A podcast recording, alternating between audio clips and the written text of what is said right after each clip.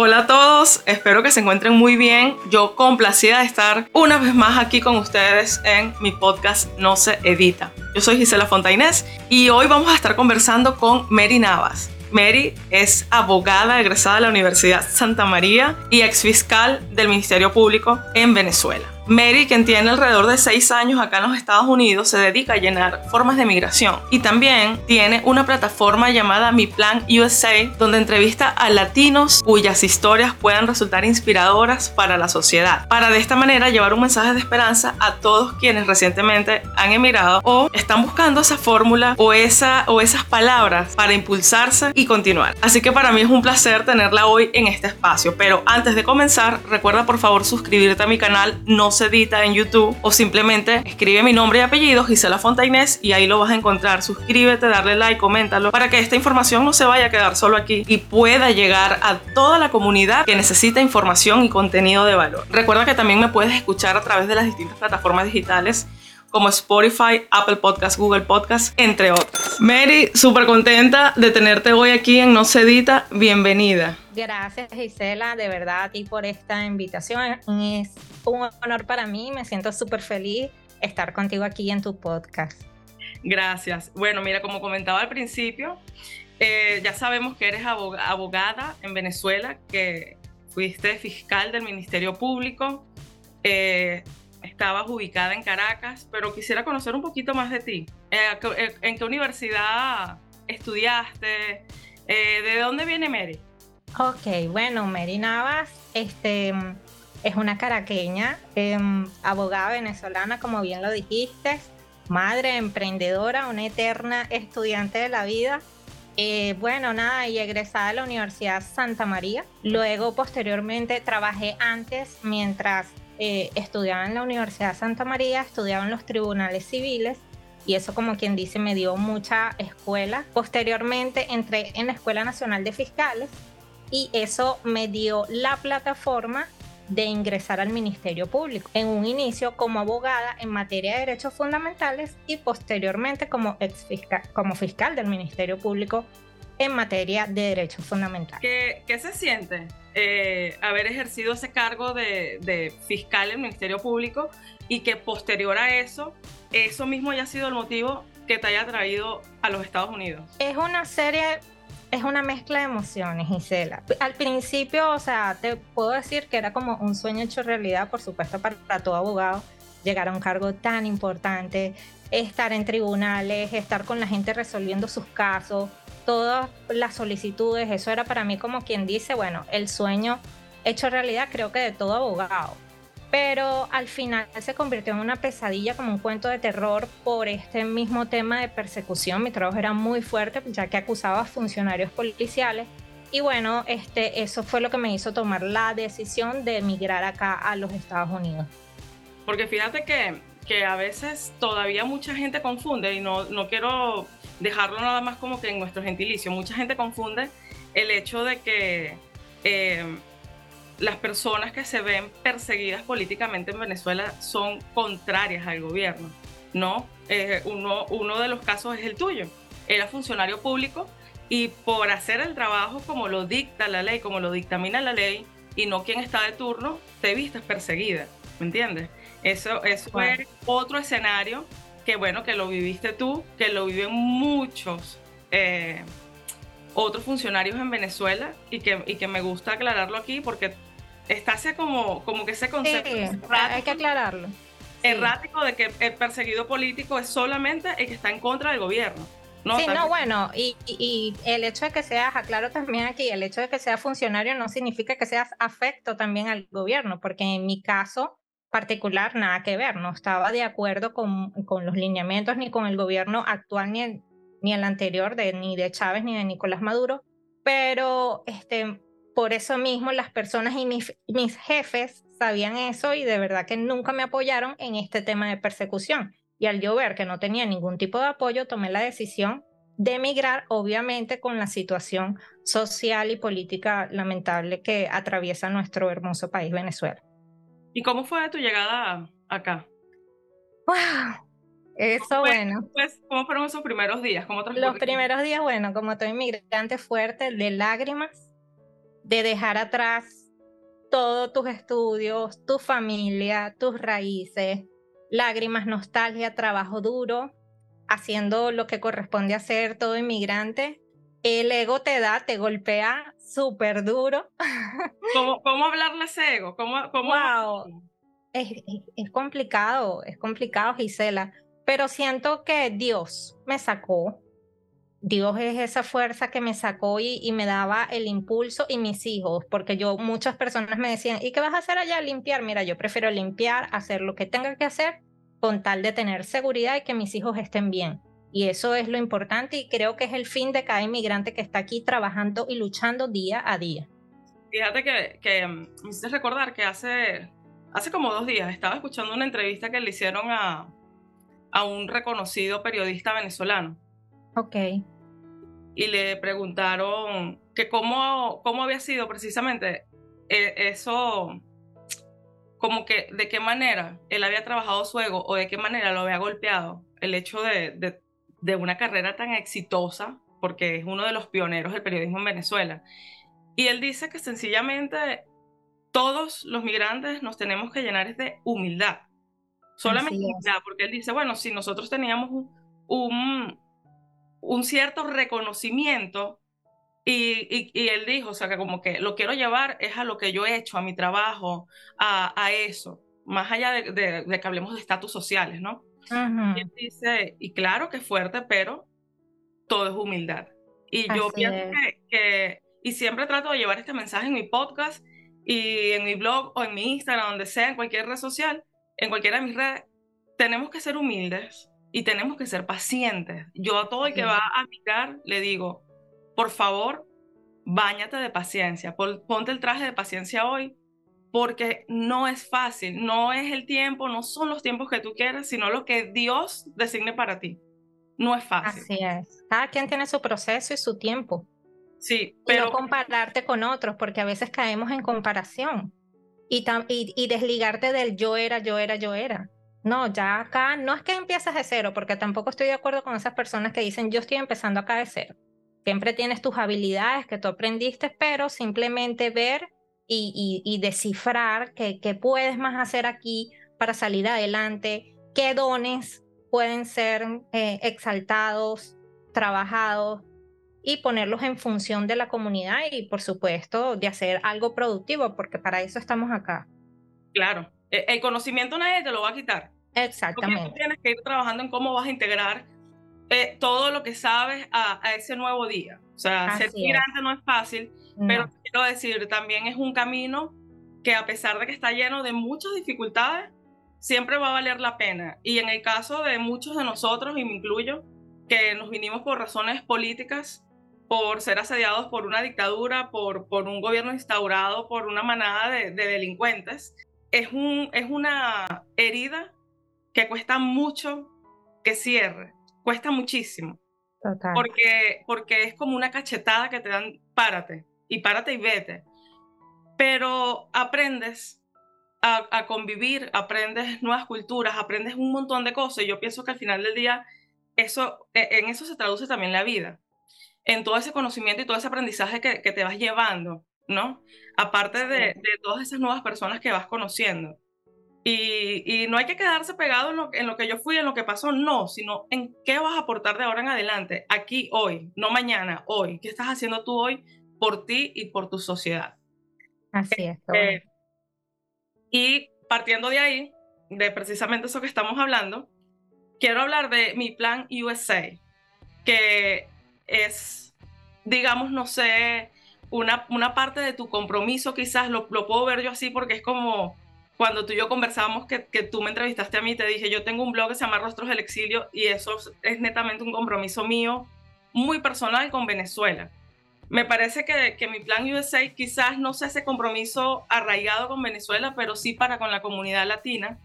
Y es que, bueno, que ahí tú vas contando historias que, que vayan sirviendo de inspiración para otros, muy parecido a lo que yo hago con este formato. Y, pero, pero me e incluyes, involucras a toda la, comunidad latina. Cuéntame un poquito de esto, que aparte sé que nació en pandemia.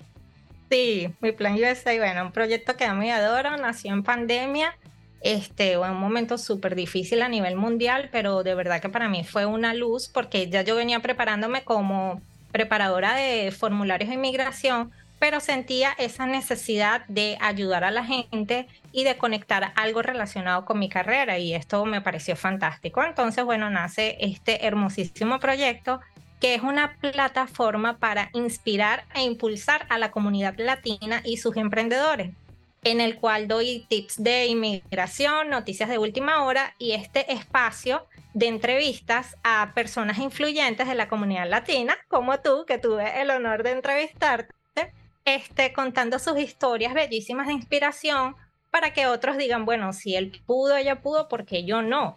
y exaltar lo positivo del venezolano, porque ya bien sabemos que en redes sociales exaltan es lo malo. Entonces consideré y dije, bueno, pero ¿por qué con tantos venezolanos haciendo tantas cosas bellas aquí en el país? ¿Por qué no sacar un espacio para exaltar y no solamente de venezolanos, sino de toda la comunidad latina?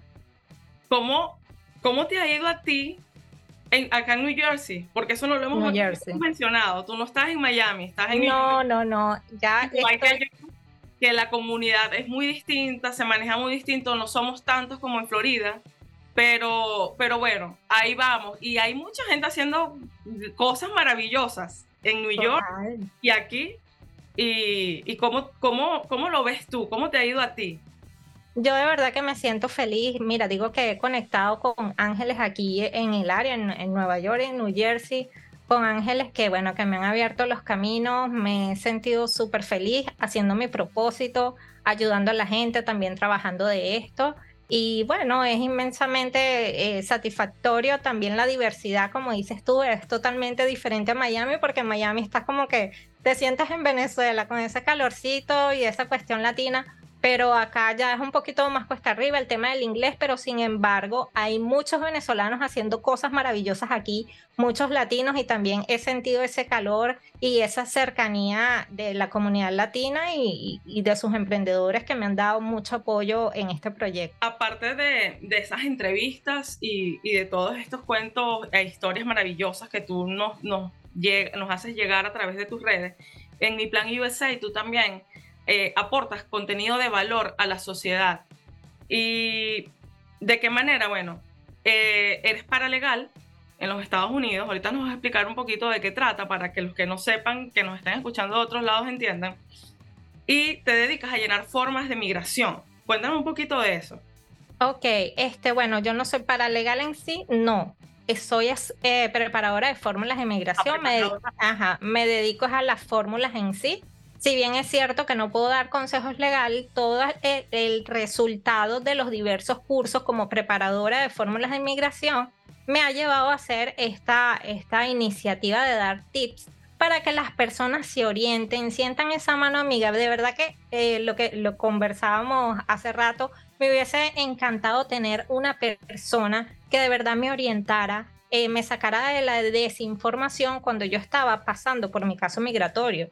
Y entonces eso es básicamente lo que quiero hacer, ser una luz y una mano amiga para todas esas personas y esos inmigrantes que se sientan perdidos de cómo no hacer los trámites y se sientan empoderados y ellos puedan hacer por su propia cuenta estos trámites.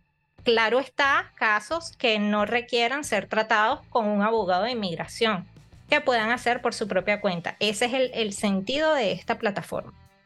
¿Y cómo, cómo te ha ido con eso, con todo el conocimiento que tú tienes, pues siendo abogado, con toda la experiencia que tienes? ¿Cómo, cómo unificaste todo eso con, con el estudio de estas formas de, de migración? Bueno, es, es un poquito, bueno, no, no, es muy diferente a ser abogado en Venezuela, simplemente te tienes que leer las leyes, este, estar apegado a los formularios, básicamente, obviamente no tengo la licencia, pero bueno, aún así tienes que conocer las leyes, las leyes, eh, tienes que manejar el idioma inglés porque todas las fórmulas están en inglés y entonces muchas personas necesitan esta ayuda porque sabemos que muchos latinos no manejan el idioma y entonces bueno, ese básicamente es el trabajo al que yo me dedico, pero de verdad que fascinada. Eh, me encantaría en un futuro poder revalidar eh, mi título este, y poder ser una abogada de inmigración para poder tener, como quien dice, luz verde para ayudar a más personas e impactar más vidas aquí en los Estados Unidos. Ojalá que sí se pueda. Amén. Mira que, que importante también, como lo dijiste, y aclarar lo que, que Mary se dedica es a llenar las formas de migración, más no es abogado, o sea, consejos legales directamente con el abogado. Exactamente. Todos, tenemos que estar claros en eso, pero la gente tiende a confundirse muchísimo, sobre todo los venezolanos. Así es. Muchísimo. Entonces tú tienes un abogado y le preguntas a tu abogado, pero decir, mejor le pregunto a mi amiga que tiene una amiga que. No, señores. No, no. Los abogados que estudiaron aquí, que aparte de aprobar ese bar, no es cualquier cosa. No. Los abogados aquí. No. Así que confíen en sus abogados. Así es. Mira, una de las últimas formas, y te lo tengo que preguntar por supuesto, eh, y quizás ahorita la más sonada y la más, pero eh, popular, es el parol humanitario que, que, dio, que se dio el gobierno de los Estados Unidos a los venezolanos en principio, porque ya se abrió a más eh, em, nacionalidades, pero en principio fue con los venezolanos. ¿Cómo, ¿Cómo te ha ido con respecto a ese tema? ¿Cómo fue el, el entender la forma? Explícame un poquito. Bueno, sí, esto fue una excelente noticia, obviamente, para todos los venezolanos. Como bien lo dijiste, surgió de la necesidad para evitar el cruce ilegal de venezolanos en la frontera de México con los Estados Unidos. Y bueno, es extraordinario porque, como dices, ya se pueden beneficiar cuatro países y nos dan la oportunidad de ingresar 30 mil inmigrantes mensual entre los cuatro países. Es algo súper genial. Con la forma en sí, bueno, nada, tomando cursos, tomando capacitaciones de manera de poder entender bien este proceso y poder eh, ayudar y prestar el, servicio del parol humanitario. Eh, bueno, en un principio, no sé si hablamos del proceso como tal, que... ¿Cómo ha sido la demanda del parol? La demanda, súper claro, esto, esto es una súper oportunidad que todos los venezolanos estamos esperando para poder este, reencontrarse con sus familiares. De verdad que es algo, una iniciativa genial y ha sido una demanda buena. Es una iniciativa que hay que aplaudir porque... Total. Porque aparte tienen, a pesar de que es un programa por dos años, tiene unos beneficios maravillosos. El primero es el contacto que tienes con tu familia, ¿no? Digamos, Y el otro es que, bueno, que te, te da garantía y acceso al trabajo. Total. Por trabajar legalmente en Estados Unidos. Entonces, ¿cómo ¿Cómo ha sido esa demanda? ¿Cuáles han sido los casos más comunes, quizás, que de, llenados de formas que has tenido? Mira, sí, es fantástico. Este, de verdad que es genial toda esta, esta iniciativa. Hay muchas personas que dicen por lo general, bueno, no, que duró dos años, pero ¿por qué nos dieron tan poquitos? Que se quejan, pero mira, no, es una, de verdad es una gran oportunidad. Yo he tenido ya casos y de verdad que ha sido genial todo esto. El llenado de fórmulas es sencillo, es un, mira, es un proceso concebido para que lo hagas por tu propia cuenta. Sí, ya, o sea, y lo otro, lo más importante aclarar que este proceso no tiene fee. Es decir, el tú enviar la forma I-134 no tienes que pagar fee, así que no caigan en estafas de ninguna persona que lo esté ayudando. Mira, tengo que pagarle X cantidad a USCIS, porque esto es gratis. Está súper fácil, usted ingresa en la plataforma y todo te va a decir los pasos tal cual. Simplemente es cuestión de ir leyendo, ir llenando como quien dice poco a poco la fórmula. Y que bueno, ahora con, con, las noticias de los últimos días que aparentemente, eh, bueno, aparentemente no, hay una demanda de 20 estados de, de los Estados Unidos en contra de, de esta ayuda, de, este, de, esta ayuda humanitaria. Eh, bueno, Ahora nos toca ver qué decide la Corte cuando llegue la fecha. Esperar. Y tanto los que sigan llenando sus formas que, bueno, sigan haciendo lo más pronto posible porque no se sabe si este programa va a seguir, si se va a extender por mucho que el presidente lo quiera, quizás no puedas. Eh, no se pueda seguir haciendo porque tengo entendido que lo van a frenar ahora mismo, ¿no? En, en abril. Sí, bueno, en, en abril. Mientras está el proceso. Sí, bueno, en abril este, se va a, se aperturó, se anunció la audiencia preliminar para el 25 de abril. Este, un juez de Texas del Distrito Sur para poder evaluar todas estas pruebas de estos 20 estados que quieren parar este programa que beneficia a estos cuatro países. De verdad que es una locura. Ellos dicen que esta demanda, ellos abusaron, que el Departamento de Seguridad Nacional abusó de su autoridad para conceder los paroles humanitarios y que todos estos inmigrantes van a llegar a zonas que ya están sobrecargadas. Pero por otro lado es contradictorio porque el Departamento de Seguridad Nacional dice que a, que a enero se ha detectado como una baja de inmigrantes en la frontera. Entonces, de verdad que... Claro, porque, es una, por supuesto, eh, la, la, principal, como que el, principal motivo de este programa es frenar precisamente la, la migración ilegal. Exactamente. Es lo que busca este programa. ¿Y qué dicen ellos? Que después del 5 de enero, el que haya entrado de manera ilegal a los Estados Unidos no, no va a poder, los van a deportar, lo que sea. Entonces, pues claramente, eh, sí es una manera de, que, de frenar esto, pero también la realidad es otra. También la realidad es que hay muchos estados sobrepoblados y ciudades.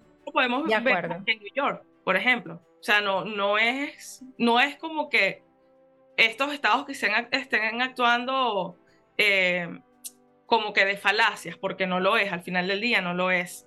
Simplemente que hay que ver a qué acuerdo llegarán, si se va a manejar la misma cantidad, si pueden este, dejar el programa, si van a, dar menos, menos cupos, menos oportunidades mensuales, ya veremos qué pasa y hasta, o como que hasta cuándo es la capacidad del Estado de poder em, aportar y que aparte también un, punto, otro punto válido que tiene es que la gente que, que llegue con parol puede trabajar y es una gente que va a aportar, que va a reportar taxes. Claro, claro, es lo que necesitamos acá, porque a eso vienen los inmigrantes, bueno, la gran mayoría, los inmigrantes buenos, los de bien, vienen a trabajar. bueno, pero es que este país, de, de, de qué está hecho, o sea, este país se levanta muchísimo con, con los hispanos. Para nadie. La fuerza trabajadora acá de los hispanos, los inmigrantes. Mary, me encantaría que des un mensaje a, a toda nuestra comunidad. Bueno, mensaje, fe en Dios, primero. Dios es, es, el que nos abre las puertas y los caminos. No es fácil, pero no imposible. Pero si tienes esa fuerza que te acompaña siempre, de verdad, y determinación, paciencia, no compararse con otros, dejar atrás el yo era y enfocarse en hacer cosas buenas en este país, en cumplir las leyes, en dejar la viveza criolla a un lado y enfocarse básicamente en ponernos simplemente dejarlo en sueños las metas, sino llevarlas a la acción, ponerle fecha. Y nada, tener enfoque, fe y determinación creo que son las claves eh, para tener éxito en este hermoso país que nos recibió y bueno, lo importante es seguir hacer haciendo cosas buenas y dejar en alto nuestros países. Y hacer las cosas bien. Hacer las cosas bien. Pegarse a la ley. Sí, mira, hacer las cosas bien no, no cuesta nada. Así es. Ser un buen ciudadano es fácil. Así es. que a veces el camino más corto está lleno de, de, cosas eh, impropias también. Pero debemos ser lo mejor de nosotros, porque es que ya, ya ni siquiera estamos representando un país, ya nosotros estamos siendo extranjeros. Una vez que tú sales de tu país, ya te conviertes en ciudadano del mundo. Entonces debemos donde sea que, que, estemos. Y cuando la gente no te esté viendo, no actúes como que no te están viendo. Ahí es donde más tienes que actuar como que si te estuvieran viendo. Sigue dando el ejemplo a ti mismo, a, al que te rodea, a todos, porque del ejemplo estamos hechos todos. De palabras, muy poco, pero de, de los hechos y del ejemplo todos. Así que Así es. La integridad, sobre todo, hacer las cosas bien, eso se llama integridad, hacer las cosas bien aunque no nos estén viendo. Exactamente. Te agradezco muchísimo por haber estado aquí. Gracias a ti. No sabes, tú sabes lo que te admiro, todo el trabajo que haces con la comunidad latina. Espero que, bueno, en un futuro, en un futuro no muy lejano hagamos cosas juntas y de verdad te envío un abrazo y bendiciones y muchísimas gracias por esta invitación. Gracias a ti. Y bueno, ya saben, ustedes pueden seguir a Mary a través de arroba mi plan USA en Instagram. Ahí van a estar viendo constantemente eh, todo el contenido de valor que ella va aportando. Y bueno, otros tips que siempre está dando. Gracias a todos por habernos acompañado. Recuerden suscribirse a mi canal, no se edita en YouTube o simplemente buscarlo con mi nombre, Gisela Fontainés denle like, comenten y así este contenido no se queda solo aquí, sino que alcanza muchos otros y no van a caer en la desinformación, que es lo que estamos buscando. Gracias a todos, pórtense bien y cuídense. Y este espacio fue cortesía de ProHealth Physical Therapy. Trabajamos en recuperar tu salud.